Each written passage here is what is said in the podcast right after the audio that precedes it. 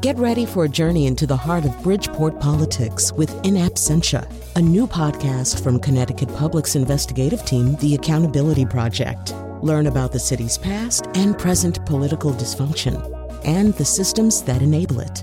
Tune in wherever you get your podcasts. Funding provided by Joe Zimmel and Valerie Friedman.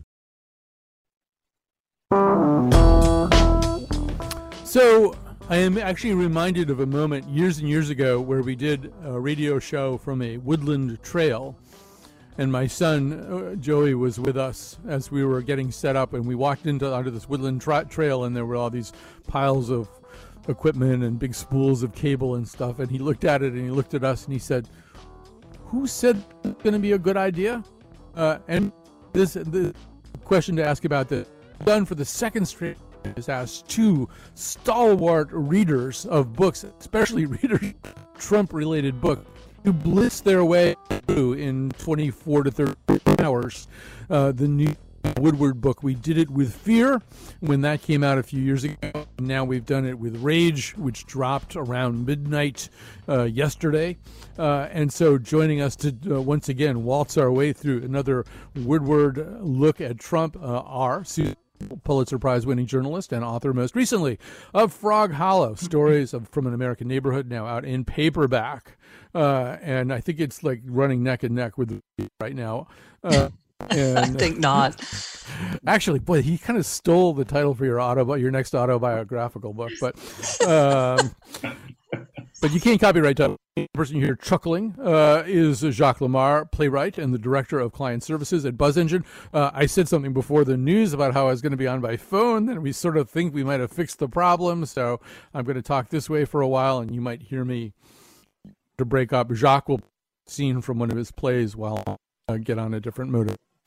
Also joining us, David Adams, reviews editor at Publishers Weekly, because we want to just begin by saying or talking a little bit about the phenomenon that is a Woodward book like this and the stir that it is.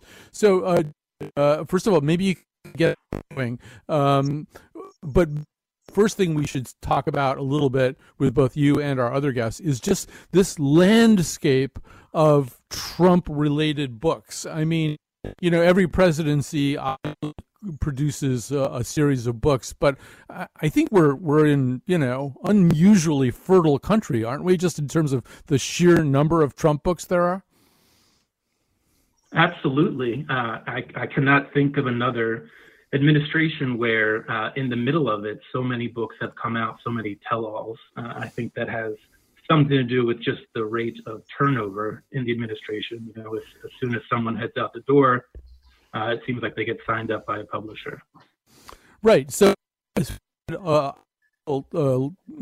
slide of books here, and our other panelists have read some of them. So now, Jacques? Which ones have you read recently? I am almost done with the Michael Cohen book, Disloyal. I'm probably about two-thirds of the way through Mary Trump's book. I started reading The Art of Her Deal, the Melania Trump book, but it's very boring. And I also started but have not finished John Bolton's book, The Room Where It Happens. All right. So, and Susan, I know that you tackled the Mary Trump book too, right? I've read all of them, but the Melania book, which I'm just not going to do. Well, there's no such thing as reading all of them. I've got a list of them in front of me here. Name them. Yeah. Go ahead. So, well, maybe we will. But so, and David, you also have read a bunch of these. I don't know. Has any of them? And I should say that, let's see, I've read A Very Stable Genius by Phil Rucker and Carol Lenning. I don't know what else I've read. I read The Devil's Bargain by Joshua Green. So, but have any really stood out for you? Before we get to the Woodward thing, David, have any of them really been memorable for you?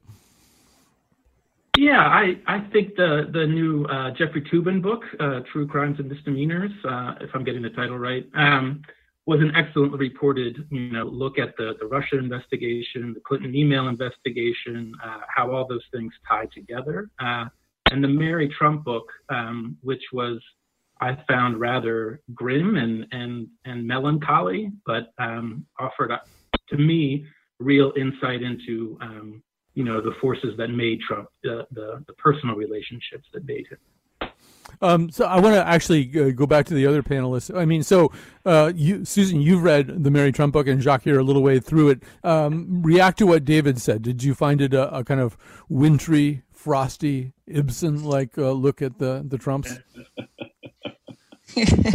Most definitely. I think she touched on things that other books, or she wrote about things that other books touched on, his father, the family relationships that I hadn't read anywhere else. So yeah, I would say definitely. And it was dark.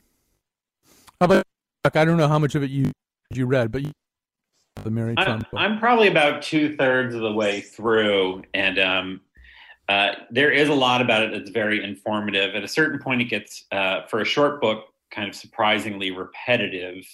And much of the book is spent with her doing kind of armchair psychoanalysis of her grandparents, her father, and Donald Trump. So it's not entirely rich in the kind of storytelling I would have hoped for someone who had proximity through family, but it's very well written and it's smart. So, David, first of all, well, maybe we can all talk a little bit about this, but as far as Rage goes, maybe before we get into our assessment of it, I guess from a Publishers Weekly point of view, we probably don't know too much about sales, in as much as it's only really been for sale for less than 48 hours. No, not yet. Interestingly, Simon & Schuster, the publisher, the day after Fear published 2 years ago in 2018, put out early sales numbers. I think they had it at 750,000 copies across all formats, audio, both ebook and print and everything. This time they have not done so, and I'm not quite sure why that is. It could be just that if they wait a week, they know that the numbers will get bigger. By the end of the first week that Fear was on sale, I think they had it at over 1 million copies all across all formats, and it was, the biggest selling first week sales in their history. Yeah, I mean, in a way, I think the market is so glutted now, it might be hard to replicate a feat like that. Well, I want to hear from all, and want to hear from me, too, what I thought of this book as a book. Soon as you get started, I don't even remember Fear all that clearly, so I'm not going to ask you to compare the two books, Fear and Rage, but how did Rage work for you?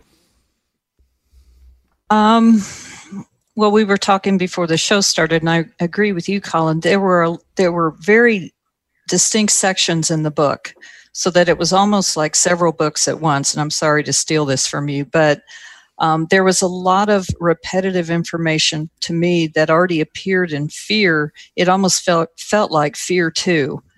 And then it went off into the COVID virus, which was interesting. There was a great review in the New York Times this morning about how Bob Woodward is bringing traditional journalism to someone who is absolutely not traditional. And he kept asking him these questions and he didn't get answers to them. So that I, as the reader, was left every bit as frustrated as when I watch interviews on television and hear Trump not answer questions and not see the follow-up, or the follow-up is ignored. And I ended the book frustrated. Jacques, how about you? How did it work as a book? He's obviously a very gifted writer, so it moves along, unlike, say, the Bolton book, which reads almost like Bolton's Daily Journal. Mm-hmm. And so, as Susan said, there is a sense of kind of chunks to the book. The first part really kind of focusing on Mattis, Tillerson, Coates, et cetera, other than the prologue. But I find when it really turns into Trump and Woodward actually engaging the stuff that's based on the 18 interviews, it becomes much more interesting. And the coronavirus section, as Susan mentioned is very compelling, especially because we're still living in this moment.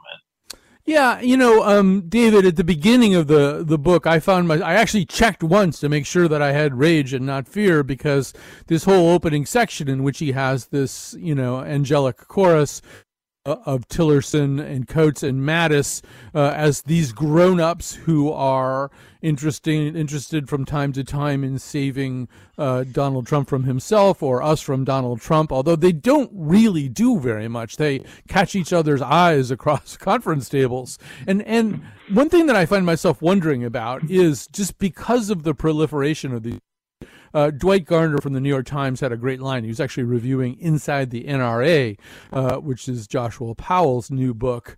And he says, which belongs to a quickly brimming library of tell-all volumes from who've been exposed to the worst of the right and of Trump.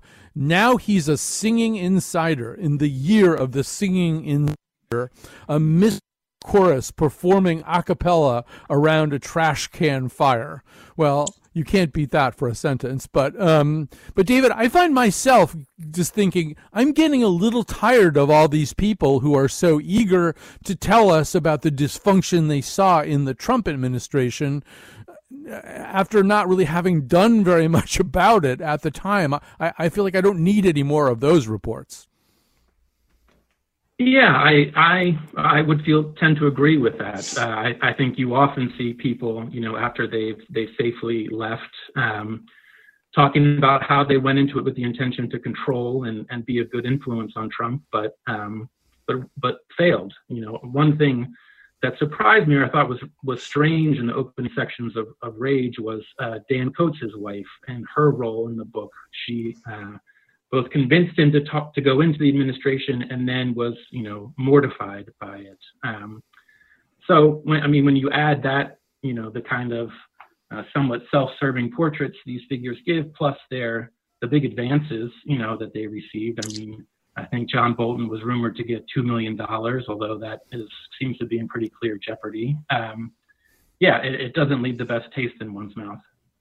So we should talk a little bit, while we still have David, about the thing that obviously has the most news, and that is a conversation on February 7th, where Donald Trump talked to Bob Woodward. We should just sort of say, by way of setting the scene, too, one of the oddities of this book is not only was Bob Woodward able to obtain opportunities to talk to Donald Trump, but in a very sort of typical Trump fashion, after a while, he just started calling Woodward. He felt like it, absolutely no warning whatsoever, so that Bob Woodward winds up using the word unexpectedly many times to describe his calls from Donald Trump. So here's a little bit of what came out in that process. Kat? It goes through air, Bob. That's always tougher than the touch. You know, the touch, you don't have to touch things, right? But the air, you just breathe the air, and that's how it's passed. And so that's a very tricky one. That's a very delicate one. It's also more deadly than your strenuous flus. This is more deadly. This is 5% versus 1% and less than 1%. You know, so this is deadly stuff. Well, I think, Bob, really, to be honest with you, sure, I want you to. I wanted to always play it down. I still like playing it down. Yes, sir. Because I don't want to create a panic. And Bob, it's so easily transmissible. You wouldn't even believe it. I know. I mean, you can be in the room. I was in the White House a couple of days ago. A meeting of 10 people in the Oval Office, and a guy sneezed innocently, not a horrible, you know, yes, just a sneeze. The entire room bailed out, okay, including me, by the way. So David, this is kind of turned into a top-line part of the Woodward Rage story, and the questions have been, Woodward owe us something. He knew something that we didn't know. Pretty much is Bob Woodward's stock in trade. That's what he's got to sell at the book stalls. So I don't know, David, give me your reaction to this whole question of, did Woodward hang on to this information too long? Well, you know, I think it's interesting. If you remember with the last book, they used kind of the same publicity playbook. About a week before it came out, they released a tape of Woodward talking to Trump, and Trump complaining about not being told by his staff that Woodward wanted to interview him. And that generated a fair amount of hype at the time. This time, they actually, you know, he went on the record, and the same sort of publicity approach generated so much more, you know, frenzy as it was designed to do. I think there is an argument to be made that what Woodward is actually reporting, you know, was in the news at the time. It was being covered that Trump was not being informed of, or that Trump was being informed of the dangers, that evidence was out there, but he was downplaying them. I mean, the difference obviously is that here he admits it. I think that, you know, Woodward needed time to check his sources, do the background reporting, you know, gather all the information he could, which slowed things down. And at the same time, the Daily News was covering the issue. So, you know, I think it's an interesting topic. I'm not sure there's a clear answer. I definitely think it will help to drive interest in sales of the book. Yes. There's always that. Jacques, how about you? How do you feel about whatever Woodward's responsibility might have been? Well, you know, it kind of harkens a little bit back to, you know, like with this conversation in particular, when I was reading the Bolton book, and, you know, this is probably going to make Susan Campbell shudder. People won't be able to see it on the radio, but in some ways, Trump appears in the Bolton book slightly smarter than you would think and more knowledgeable about stuff than he portrays when he goes on camera or on the radio and speaks in very confusing sound bites. And so, you know, it wasn't entirely surprising to me to hear Trump admit that it was more dangerous than he was, you know, than he was portraying to the public. I'm not sure if that information came out 2 months ago, that it would have changed anything. I think Trump is, you know, he's known to lie. He's intractable, and his base is going to believe whatever he says. So I'm not sure that being served these sound bites or this information 2 months ago would have really, you know, or even 5 months ago would have really changed anything. So let me go to the person with seminary training now here, because Susan, it does seem to me. Hey, I have that too. You did too. Yours is so long ago. You know? This is true. It wore off. Yeah, that was like a whole. We've had Vatican II since you had your seminary training, haven't we? So, Susan, you know, there's sort of different questions here, right? There's sort of a really fundamental kind of moral question, whether you know something, maybe you could save even one life, you know, presumably you unless there's some enormous counterposed reason, you should share it. And then there's the other question about, you know, really would this have made any difference, or would it have been kind of a 20-year news cycle? It's just like another Donald Trump's. It's different from what he seems to have said about it on other occasions. I find myself trying to investigate both of these at the same time, and it's hard, but I know you can do it. Yeah. Yes, because I'm a fundamentalist, so there's black, there's white, it's easy. I do think, regardless of what you think the reaction would be or should be, that you do have an obligation to share information when you get it. I listened to Bob Woodward explain on NPR why he didn't share that information. And I'm forgive me, Bob, I'm not clear on his explanation that it was something he thought that Donald Trump was referring to China. But then the next month, Donald Trump talked about the COVID-19 here. So I feel as a journalist that you do have an obligation to share the information, particularly in situations like this. The pandemic has been fraught with misinformation, particularly from the White House. So if Bob Woodward knew this, even though he's not reporting for the Washington Post, at his heart, he's a news gatherer. And I really wish he would have considered sharing what he knew when he knew it. You know, because I life started just reading through the context, trying to figure out. The first thing we should say is he can't on February 8th because he doesn't even know whether it's true. You know, like, I mean, Trump is things about the virus. He's possibilities full of it here, so you can't put that out. And I sort of figured out if Woodward was ever going to share what he got on February 7th, it would be on February 28th. On that date, acting White House Chief of Staff Mick Mulvaney says the media is exaggerating the threat of coronavirus. Quote, "They think this will bring down the president. That's what this is all about," he says, praising the administration's actions, blah, blah, blah, blah, blah. So at that moment, I think if you're Bob Woodward and you step forward and say, this is going to be in my book, but I need to share it now. Trump knows that the media isn't exaggerating. Here he is on tape saying this. Right. You know, that's good journalism, Susan. That one of us do the job, right? Why not share it then? When Donald Trump is comparing the coronavirus to seasonal flu, and it's going to magically disappear, and when it gets warm, it's going to kill all the viruses. Boy, sitting on that, it looks like if he's sitting on that, so he'll sell more books. I don't admire that. Right, but, so you know, it's like these tapes have come out, and then Trump does his town hall last night, and he downplays the virus again. Right, and after saying, you know, oh yeah, that it's nonsense or whatever, he then downplays it and says it's just going to go away. Right. I mean, people will still go to indoor rallies no matter what. So right. Anyway, so we have to take a break here. I think I'm going to have to switch over to phone. I'm being told David Adams is news editor at Publishers Weekly. Thanks so much for joining us. We'll be back with more Susan and Jacques after this.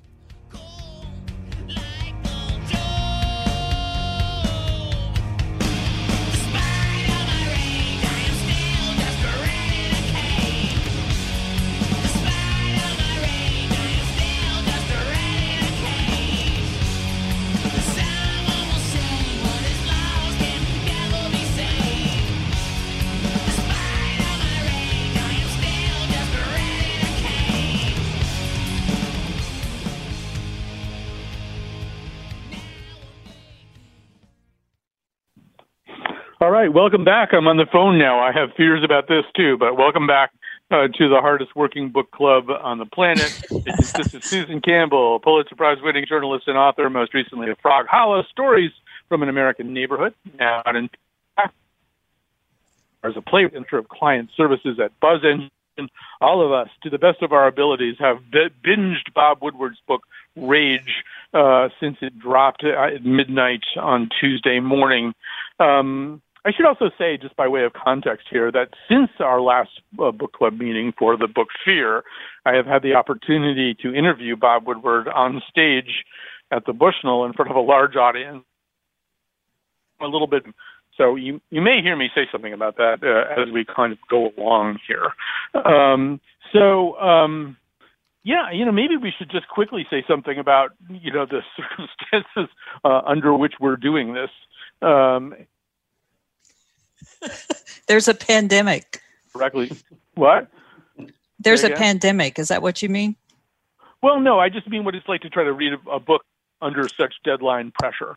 You know, it is a strange thing to kind of have to do to get ready, and to get ready to do it on a radio show. It's not like you're going to curl up and relax with the book. So now we have brought it all the way up. So Susan, just talk about the experience of it's like being a goose being, you know, force-fed or something. Well, I woke up at 5 yesterday and started reading on my Kindle. Then Tuesdays are my days to help my 9-year-old grand twins do their schoolwork. So imagine how involved I was there. It was mostly granny's reading, do it yourself. I had to bury some ducks. Anyway, that's another story. Then I put it on Audible and listened to it. Parts of it I've heard or read twice. Yeah, and when I finished, I had to take a walk because there was a part of me that was just so fried, and a part of me was disappointed. I don't know what I was looking for, something new. And it's a good book. By all means, buy it. But this is more of the same. So, Jacques, I'm picturing your house as this kind of curiosity shop piled up with partially read Trump books. You had quite a list of them at the beginning there. So what did this experience add to your overall? Actually, I should ask a different question. What drives you to do this? Why would you try to read John Bolton's book? Maybe some of it is the kind of liberal, I want my views and beliefs to be reinforced. Some of it is, if I buy it, then hopefully they'll keep putting out more of this stuff that will, encourage people to think more critically about him.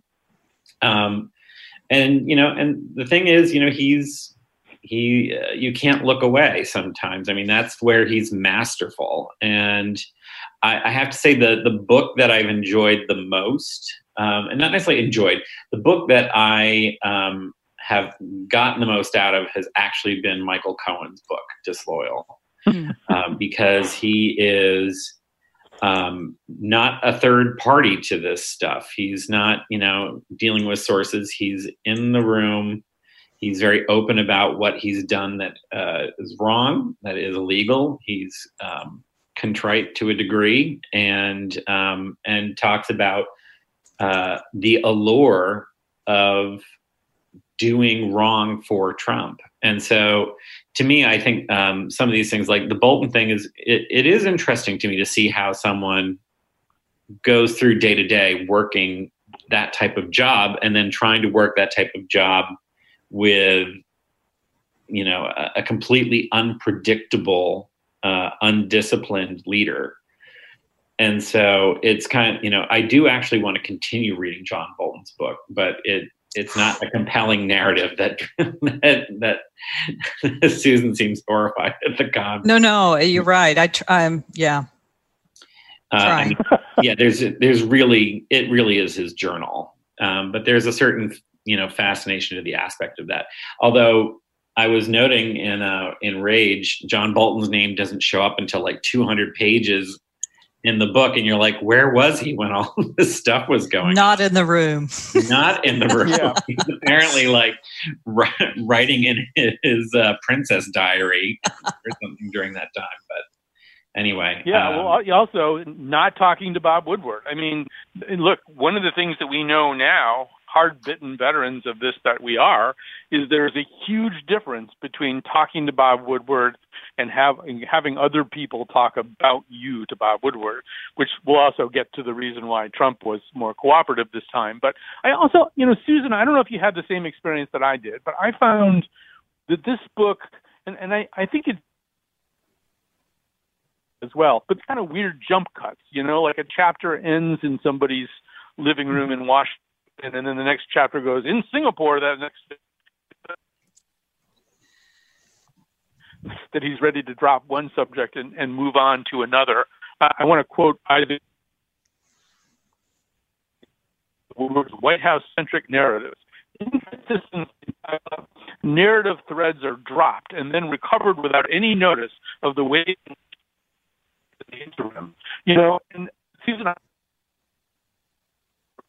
with who he has access to, that he's less good at telling a story and more good at just telling us what somebody told him.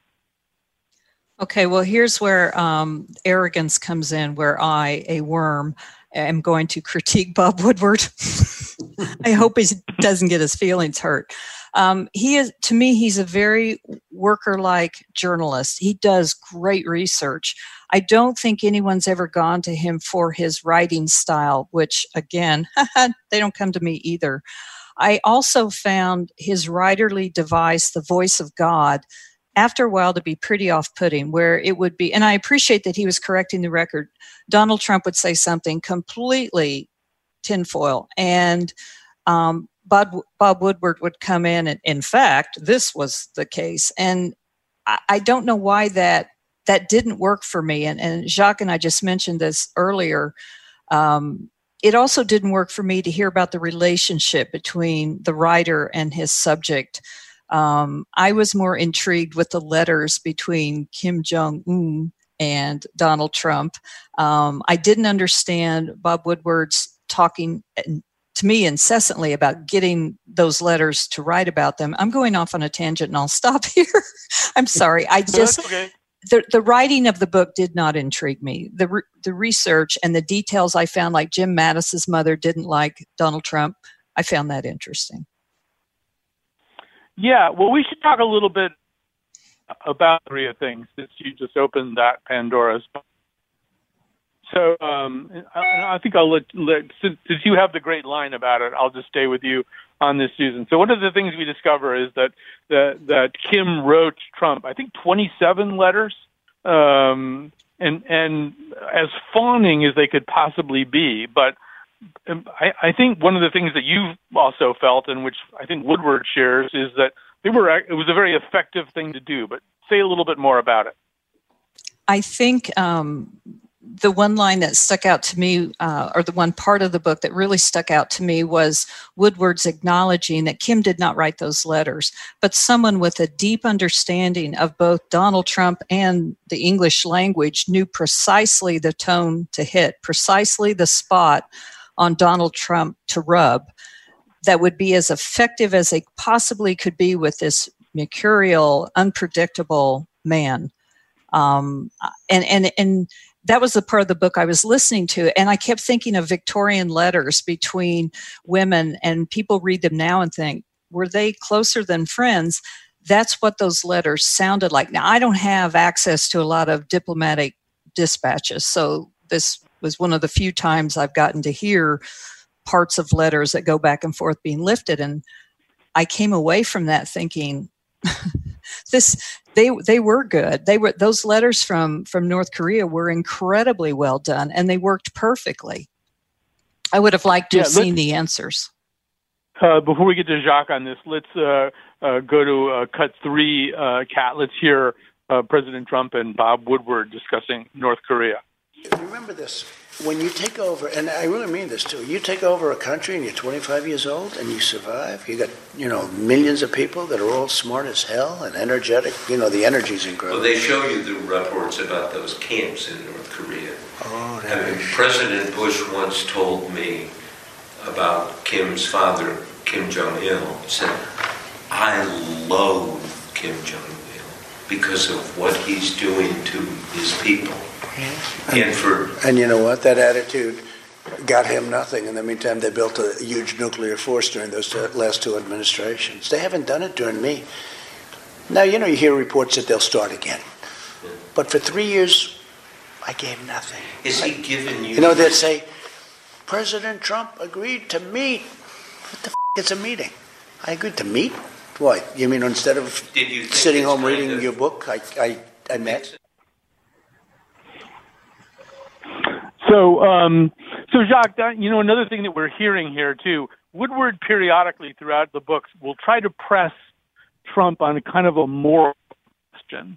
And it's kind of, it's all, how Trump processes a question like that. And I think you hear it there, right? I mean, he cites Bush and Trump says, well, what did he get out of it? I'd love to your reaction to the whole Trump-Kim relationship. The letters, there are so many LOL moments in those letters. I was literally reading them to my husband after I was laughing out loud. Some of the things, particularly from Kim Jong-un's lackey, whoever wrote those letters to Trump, they're... And Woodward says they're almost like romantic letters in a certain regard. And then I just found this thing that was actually, I think, in a conversation that the two had, a signing ceremony or something. And Kim is ready to give up one of his nuclear sites. I'm now quoting the book. But he had 5. Listen, 1 doesn't help, and 2 doesn't help, and 3 doesn't help, and 4 doesn't help, Trump said. 5 does help. But it's our biggest, Kim said, referring to Yongbyon Center. Yeah, it's also your oldest, Trump said, because I know every one of the sites. I know all of them better than any of my people know them. You understand that. Kim would not budge from his position. Do you ever do anything other than send rockets up to the air? Trump asked him. Let's go to a movie together. Let's play a round of golf. I mean, it's so bizarre. And like, you know, the ego stroking and whatnot, and, you know, Trump, you know, insisting that they're friends and that, you know, that Kim Jong-un never smiled before until he met Trump, and that no one's ever been, you know, into North Korea before. He's the first person ever, which is not true. And I mean, it's just, there are a lot of bizarro world moments in this book, but the Kim Jong-un stuff, as far as I've gotten, you know, full disclosure, I've not finished the book yet. The Kim Jong-un stuff is truly the most bizarro world. No, I do also think that as we go along here, Woodward is more and more, Susan, a character in the book. And what he does occasionally is he will try to press Trump a little bit on, you know, what do you really feel? What's in your heart? You know, that's what I, oh my God. Go ahead. Sorry. Yeah. Right, actually, well, let's play cut 2 here, Kat. This is one of the things that the book obviously deals with, or it goes far ahead enough in time to be able to take a look at the Black Lives Matter activities of at least the first half of 2020. So here's Woodward and Trump talking about that. Do you have any sense that that privilege has isolated and put you in a cave to a certain extent? Is it put me, and I think lots of white privileged people, in a cave, and that we have to work our way out of it to understand the anger and the pain particularly black people feel in this country? You really drank the Kool-Aid, didn't you? Just listen to you. Wow. No, I don't feel that at all. Do you think there is systematic or institutional racism in this country? Well, I think there is everywhere. I think probably less here than most places, or less here than many places. Okay, but is it here in a way that it has an impact on people's lives? I think it is, and it's unfortunate, but I think it is. So, Susan, somewhere in those conversations, there really literally is a place where Woodward tries to get Trump to talk about what's in his heart. You know, he says that's one of the places you have to be reached by this topic. And it is kind of amazing. I mean, even I guess we all feel that we know Donald Trump pretty well, and all of his oddities and eccentricities and his attention deficit problems. And, you know, even so, I'm occasionally amazed by him and his inability to take on any question like this. Really feel about something like this. It still caught me a little bit by surprise. I don't know. Am I just sort of naive and innocent here? Yes. He also, Woodward tried to go back, and he asked it again in the book, and still came away. To me, getting an answer to a question like that from Donald Trump is like nailing Jell-O to a wall.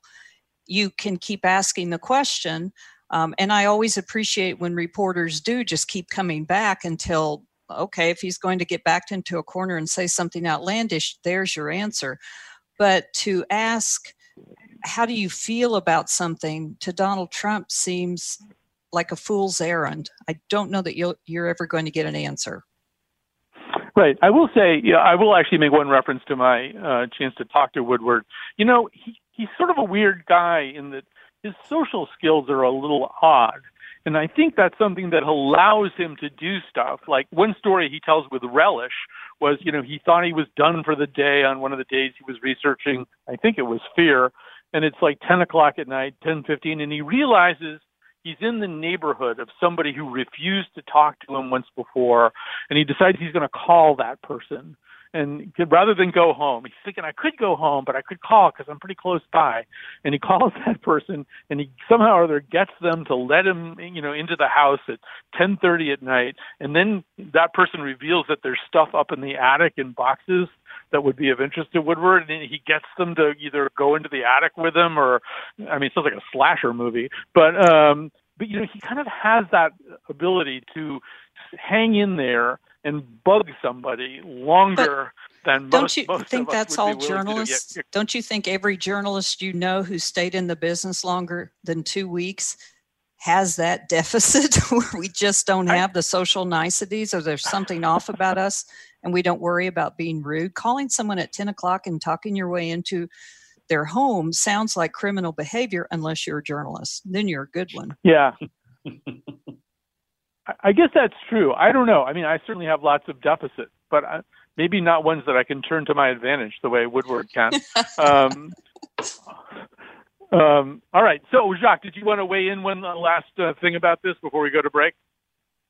Yeah, you know, it's interesting. The things that Susan has found frustrating with those sections where you know, Woodward keeps going after these questions like a dog with a bone, while realizing that, you know, he will never get a straight answer out of Donald Trump or an answer that's believable.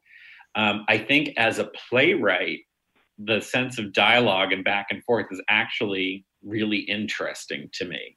And it probably makes for annoying reading for a reporter who just, you know, wants to hear a question asked and a question answered.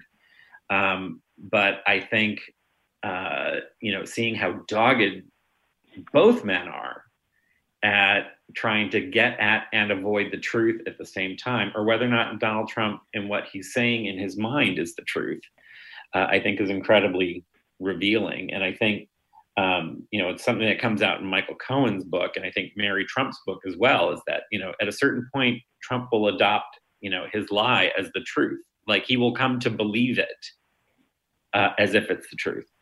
And so, you know, when Woodward is, you know, trying to pin him down on saying a president in theory should not ask a foreign entity to do an investigation against a an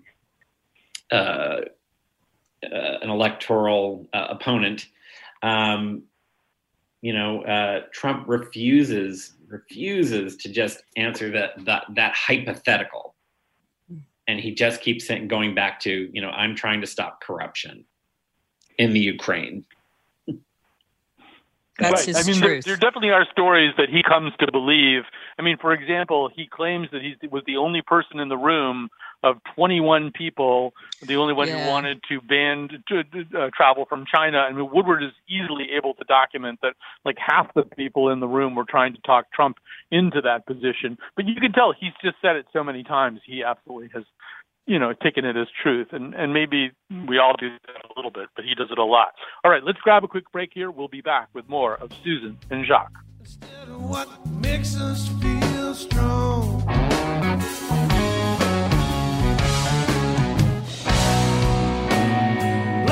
is on your hands,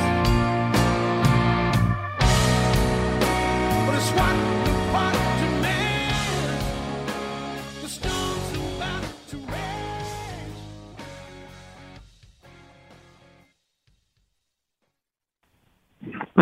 All right. Hi, this is Colin. I'm back.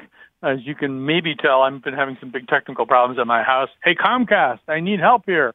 At this point, I'm actually standing in my open doorway to see if my cell phone signal will work a little bit better here. But meanwhile, the hardest working book club in America, Susan Campbell, Pulitzer Prize winning journalist and the author most recently of Frog Hollow: Stories from an American Neighborhood. Jacques Lamarre, playwright and director of client services at Buzz Engine. So our time remaining is brief. I also have to thank Kat Pastor and Gina Matruda, who've done everything in their power on their end to make this work, and to obviously Jonathan McPants for producing this particular episode. I have no idea where I will be in my life tomorrow, given what today has been like. But so, Jacques, one thing I want to talk about here is the whole question of Trump's level of cooperation. I mean, I think we can understand maybe some smart person said, you'd probably be better off if you talked to Woodward. But he doesn't just talk to Woodward. He talked to him 18 times, including some unbidden phone calls, as I mentioned before. I mean, Jacques, any thoughts about sort of what Trump's motivation would be here? You know, I actually have been thinking about that. I think part of it is he thinks he's really charming. And so because he didn't cooperate with Fear, he got what he thought was a bad book. So I think, he thinks his ability to kind of charm Woodward would shine through. And, there are certain points saying, oh, well, you'll probably write a bad book, which I think is kind of like a little goading, like, do better than I expect of you. And then, I think one of the most telling moments is when Woodward is in the Oval Office and Trump has larded his desk with all of these props. His letters from Kim Jong-un, a blow up of a photo of him and Kim Jong-un. And he says, when I have visited with presidents in this office, there were no props involved. It was like I was able to have a conversation with them. And Trump puts on a show. And I think part of it is also because it's another white male. And I think he feels like he's got, kind of this buddy shorthand that, that will work with another older white male. And he misread the room. Right. Well, there's also that sense that presidents come and go for 50 years and Bob Woodward is still there. So there's, the question of who the permanent government is. But, Susan, I love Fox theory. Ross Garber, who's handled a lot of impeachment cases, says never let your client testify because your client's a politician and he always thinks he's more charming and persuasive than he really is. But what's weird about this is the other thing that Jacques was just referring to, which is this kind of weird metacognition that Trump does in these conversations where he goes, this is probably going to be a terrible book. You're probably going to screw me. And then you really wonder, what is going through Trump's mind here? May I never know. Yeah. I think there's a lot of the whiny victimhood that he also encases himself with, where no one understands my genius. I think that plays into it as well. I do question him ever giving any interviews. They don't work out for him unless it's a fawning Sean Hannity. What's going through his mind, I think, is exactly what Jacques said. It's we're two white guys talking here, so we get it, right? We can speak in code, and that was a miscalculation somewhat. The idea that I do believe Donald Trump thinks he's incredibly charming and that he can charm anyone, and that's been misproven, but truth is what you accept and perceive as truth, and that is his truth, that he'll be able to pull this one out of the fire because he is Donald J. Trump. Yeah, we're going to have to go here. There is sort of an odd thing, too. They talk about their ages a lot. Woodward's actually a bit older than Trump, and he clearly thinks that he's evolved and changed and has engaged in some reflection. Having spent some time now with Bob Woodward, I think that's kind of an open question, but I know what he means anyway. And he keeps, sort of citing his advanced age and wondering if Trump can ever come to any kind of epiphanies. Well, good luck with that. Well, I'm sorry about the technical problems today. I love my panelists so much, Jacques Lamarre and Susan Campbell. I'd love to be talking to them on a perfect connection, but kudos to everybody, particularly the behind the scenes people who really hung in here and made this show work. And we will be back with, we're going to do a second show about masks. I was never happy with our first show about face masks. So assuming I'm still alive tomorrow and can connect with the world, we'll do a show about masks. But thanks for listening today. And thanks to my guests and producers and the rest of the people who helped so much.